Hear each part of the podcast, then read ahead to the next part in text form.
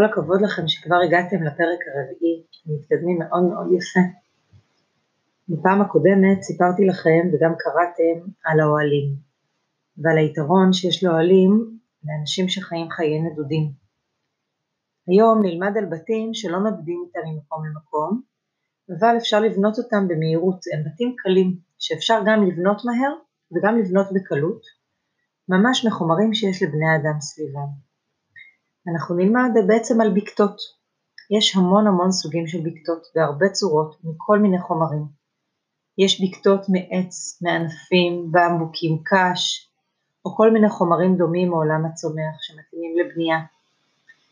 לפעמים משתמשים בבנייה של בקתה גם בחומרים מהאדמה, בחול, בבוץ, מערבבים אותם לפעמים גם עם גללים של בעלי חיים, עם הקקי בעצם של בעלי חיים שמחזק את האדמה. ולפעמים משלבים גם בדים או אורות של בעלי חיים. יש המון סוגים של בקתות וכל בקתה בכל אזור בעולם נראית קצת שונה. בני אדם היו בונים בקתות גם בזמנים קדומים מאוד, אבל גם עד היום יש מקומות בעולם שככה בני אדם חיים.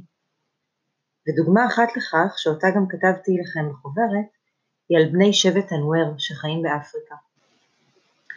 שבט אנואר חי בסוואנה של אפריקה.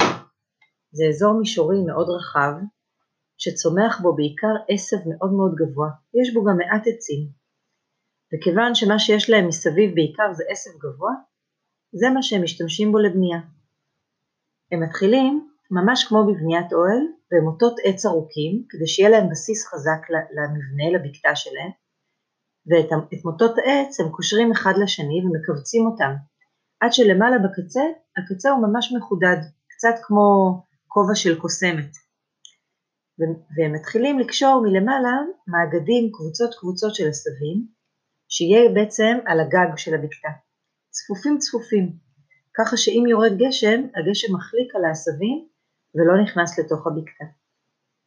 על הקירות הם שמים גם שכבות של עשבים וגם תערובת של אדמה עם חמר, מכניסים פנימה גם גללים של בקר, כדי שיהיו קירות חזקים.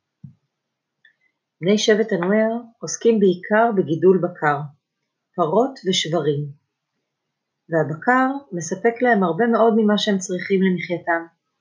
הם יכולים לשתות את החלב של הפרות, לעבוד בשדה עם השברים.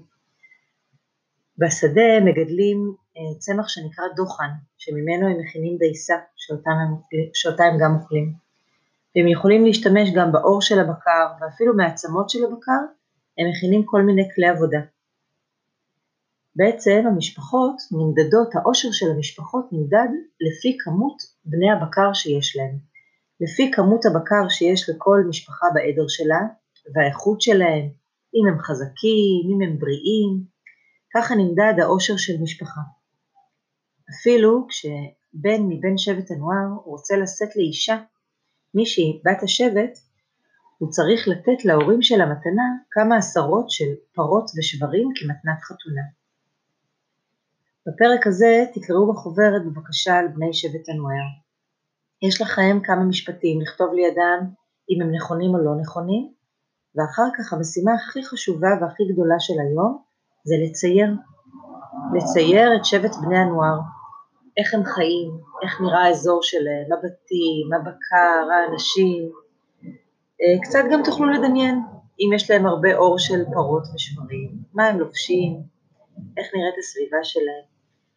אז uh, בבקשה לצייר ממש כמו בכיתה, תפרסו את הדף לרוחב, תביאו את שני הקלמרים שלכם, גם קלמר צבעים וגם קלמר עפרונות, ותציירו ציורים מלאים, יפים ועשירים.